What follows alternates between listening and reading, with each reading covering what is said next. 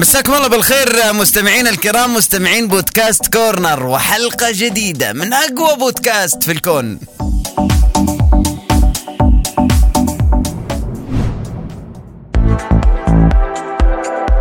قصة نجاح. تعالوا بسولف لكم شوي اليوم عن الأسطورة الكروية الشهيرة. والاسم الذي لا يختلف.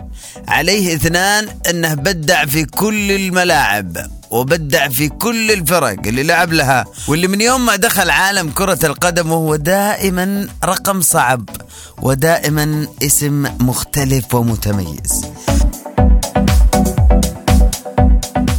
هاللاعب يا جماعة نشأ في منزل صعب جدا إن أنت تقدر تعيش فيه يوم كان طفل. كان متقاسم غرفته مع ثلاثة من أخوانه بسبب وضعهم المالي الهزيل جدا. كان هناك أوقات تمر عليهم ما عندهم الشيء اللي يخليهم يقدرون يشترون كرة قدم. كرة يشترونها ما يقدرون. إلين آه، يلقوا لهم أحد يلعب في الشارع يصيروا يلعبون معه. ما يقدروا يجيبوا لهم كرة لهم هم هو وأخوانه. لكن هذا الشاب وهذا الطفل الصغير ما خلى بيئته وما خلى ظروفه يتحكمون في مصيره. لا بدل من إنه يستسلم كان دائما يلقى له طريقة وحل إنه يمارس الرياضة اللي هو يحبها اللي هي رياضة كرة القدم. أحيانا ياخذ له اسفنجة ويسوي بها كورة ويلعب. أحيانا يشوف له قزازة ويضبط أمور يشوف له حل يشوف له حل عشان يلعب كورة. أي شيء في متناول يده يصنع منه كورة ويلعب كورة. والله إيش ما جاء في يده بيسوي له كورة ولعب. هذه المحاولات ما راحت في الهواء. لا المحاولات هذه كانت نتيجة كبيرة جدا. المحاولات هذه كان في نتيجة إيجابية. بدأ يتطور في كرة القدم ويبان الولد ويصير واضح الولد. صار يبان عليه التضحية القصوى في سن الحادية عشرة لأنه راح لأكثر من 500 ميل عن بيتهم عشان يتدرب في أكاديمية كرة قدم مرتبة شوي. كان هذا الخيار أنه يروح للأكاديمية من أكبر الخيارات الصائبة اللي عملها في حياته وحطته على المسار الصح عشان يصير في النهاية أحد أفضل اللاعبين في تاريخ كرة القدم. من هو يا جماعة؟ إنه كريستيانو رونالدو.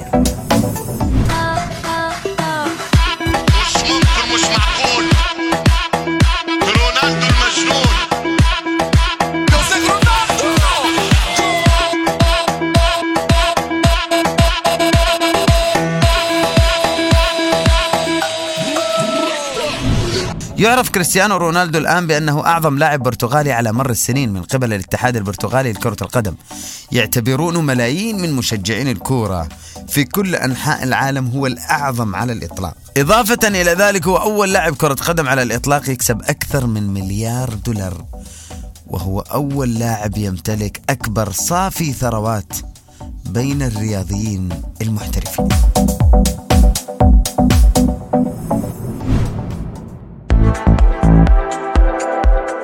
قصة عجيبة. بيل مورغان هذا الرجل أعلنوا الأطباء في يوم من الأيام أنه توفى.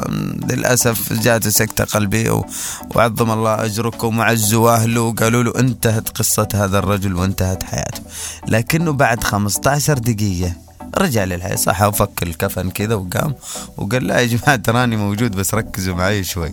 وقرر إنه هو يحتفل بنجاته من الموت فراح اشترى بطاقة اليانصيب وربح سيارة من البطاقة ذي قيمتها 27 ألف دولار.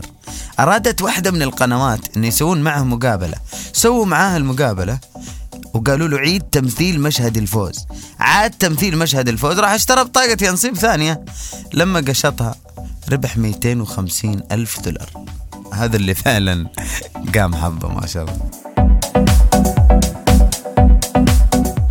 يا جماعة من الأشياء الغريبة الموجودة عندنا في لهجتنا إنه ممكن الكلمة يختلف معناها حسب اللحن. كيف لحنتها أنت؟ ينعرف معناها. يعني على سبيل المثال نقول كلمة يا رجل. يا رجل كلمة ممكن أطلع لك منها الآن ثلاث معاني. يعني مثلا مصطفى مثلا مثلا جاء قال لي شيء ما أنا استغربت منه فأقول له يا رجل عرفت هنا يعني من جدك أنت أنا أتعجب الآن عرفت كيف؟ ومثلا يقول لي يا أبوي ترى تعبنا الدوام كذا وكذا وكذا. فأنا دحين أقول يا رجال هنا معناه خليها على الله يا شيخ الحمد لله بس على كل حال نصب علي مصطفى مثلا مصطفى نصب علي. أبى أرد عليه برد هنا معنى كلمة يعني يا رجال هنا معناها يا نصاب. هذه هذه كيف تجيبها؟ قال لي أقول لك والله ترى جيت أنا بدري بس أنت ما كنت موجود. أقول له يا رجال.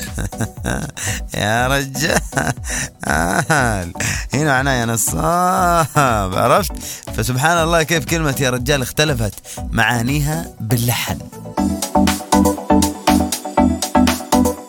شكرا يا جماعة لكم على حسن استماعكم. هذه الحلقة الرابعة من بودكاست Corner. إن شاء الله تكونوا انبسطتوا واستمتعتوا فيها وانبسطتوا بالسابق والجاي أحلى إن شاء الله. دائما تستمعوا لها الحلقات عن طريق تطبيق أنغامي عن طريق يوتيوب ألف ألف FM وعن طريق أيضا تطبيق ألف ألف FM. ألقاكم في الحلقات الجاية. أخرج الحلقة مصطفى أصفري وكنت معكم فيها أنا أحمد الركم من خلف المايك. في أمان الله.